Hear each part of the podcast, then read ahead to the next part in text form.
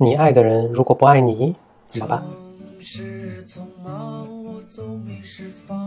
带着这个问题呢，Bro 跟大家一起来回顾，在我小的时候给我印象特别深的一部动画片，上一版的日本动画片《天鹅湖》。天鹅湖呢，本来是欧洲的童话故事，有个恶魔呢爱上了一位公主，他把这个公主囚困起来，并且对公主施了魔法。白天呢，公主变成一只天鹅出去游弋，晚上呢就回到城堡里变回人形。公主在外面游弋的时候呢，碰到邻国的一位王子，就爱上了王子。王子也对这个举止怪异的天鹅非常好奇，一天呢就尾随着这个天鹅呢来到这个城堡，就正好公主呢变回人形，两个人就见面了，就对公主说：“哎，我马上要选王妃，这个舞会上你一定要来。”那魔鬼知道这个事儿呢，当然就从中阻挠了。长话短说啊，爱情的力量战胜了魔鬼的法力，最后呢，魔鬼被灭掉了，公主跟王子呢就幸福的生活在了一起。这部动画片呢是非常老的一部动画，八一年译制。我看到这个动画片的时候呢，还是个孩子，但其中他对爱情的一个诠释啊，呃，给我印象特别深。那我最近又去重看了这一部电影，我的感受又不太一样了。今天呢，就咱们就从其中这我印象最深的这一幕跟大家讲一讲这部电影。这一幕是魔鬼发现公主爱上了王子，魔鬼非常愤怒，要把这个王子杀掉。魔鬼有个女儿，魔鬼怎么会有女儿呢？这个电影中并没有交代。那想必魔鬼以前是有个前妻，女儿在这个时候呢，阻拦下了他老爸。他为什么阻拦？先来看一下这个片段。嗯，我有好办法了，把王子杀了就行了。把王子杀了？只要王子一死，哦，这头就会爱我了。那可不行，爸爸。就是王子死了，我街头还会思念他，王子还会继续活在他的心里。嗯嗯，这话不错啊，那可怎么办呢？怎么办呢？我倒有一个好办法。啊，有好办法？对。什么办法？快告诉我！奥，贝尔。让王子爱上别的女人了。刚才这个片段，在我十岁左右看的时候是非常震撼，因为我从这个魔鬼的女儿的献计献策中啊，体会到了一个在我当时看来是一个非常深刻的对人性的描述。当你爱一个人的话，没有什么能改变他活在你心中这个事实，唯一能改变的就是让他爱上别人。这个 insight 对当时十岁的我来说是非常深刻。但我现在在看这部电影，去看到这个片段的时候呢，我的体会又不一样。当魔鬼说要把王子杀了的时候，他女儿的那一声惊叫，把王子杀了。不仅仅是意外，还有一种恐惧。这女儿并不希望王子死，为什么不希望王子死？因为女儿实际上是爱上了王子。我十岁和我现在不同的解读，我十岁的解读是这个老爸情商很低，只会用非常简单粗暴的方法去追求爱情。我喜欢公主，公主喜欢王子，所以我就要把王子干掉，这样公主就会喜欢上我。非常幼稚和愚蠢的一个做法。当时的我呢，看到魔鬼的女儿支的这个招是大为倾倒，她对人性有非常深刻的洞察。老爸的这个 idea 不 work，所以女儿阻止了老爸去干这件蠢事儿，而给他支了一个更高明的招法。这是我十岁解。那我现在解读呢，就很不一样。当女儿听说老爸要把王子，也就是自己的心上人杀掉的时候，她陷入了一个惊慌。从她那句尖叫中就可以听出来。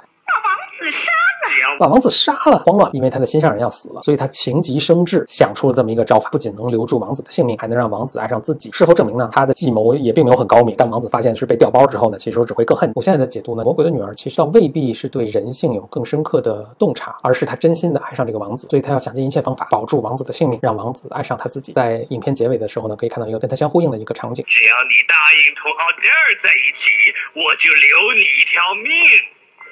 谁愿意跟魔鬼的女儿在一起？啊！太放肆了！爸爸，既然他这么说，就把他杀了算了，杀了他！好吧，哼。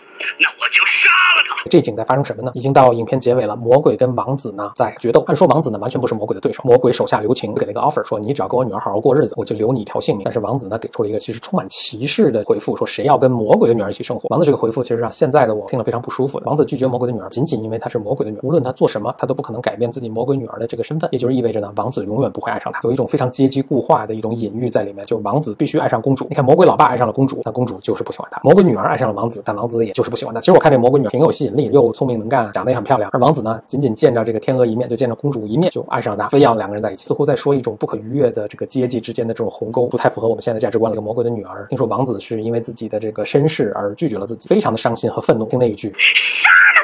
配音也配的特别好啊！杀了他，把这个魔鬼女儿遭到侮辱和拒绝之后，这种极大的愤怒表现的非常好。这个片子想要表述的似乎是爱情，王子和公主的爱情战胜了魔法。这个片子前半部分的魔鬼在跟公主对话的时候，公主说：“OK，我就是不爱你，那你除非用魔法让我爱你。”那就试一下你的魔法吧。你洛特巴尔阁下不是神通广大吗？哦，住口！住口！我即使神通广大，也没办法打动人的心。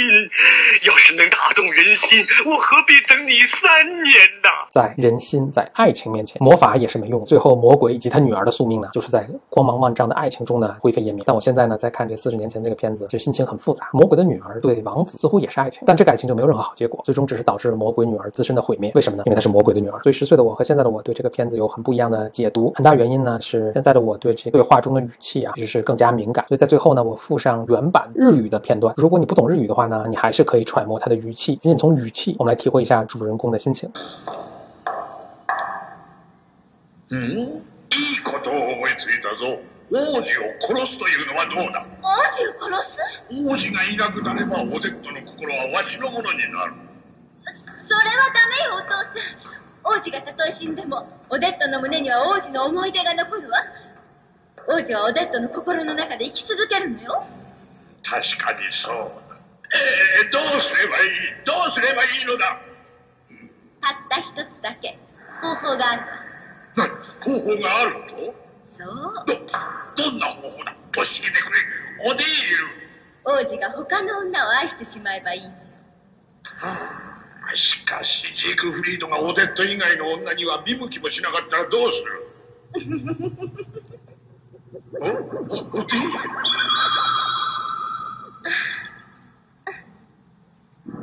おーオデットオデット何やってんのよお父さん間違えないでよいやあんまり似ているのでつい間違えてしまったどうわこれならきっとジークフリードは私に愛を誓うでしょいやーさすがわしの娘だ。素晴らしい素晴らしい考えだ。これで立派なドレスでも着て舞踏会に出かければあのジークフリードもメロメロだ。私もジークフリードとは結婚してもいいと思っているの。いいでしょお父さん。おおいいともいいともそうすればジークフリードの心はお前のものだ。そうだやオデットも諦めてお父さんのものに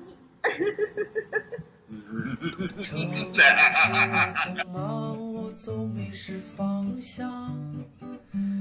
路上行人神色慌张，我内心。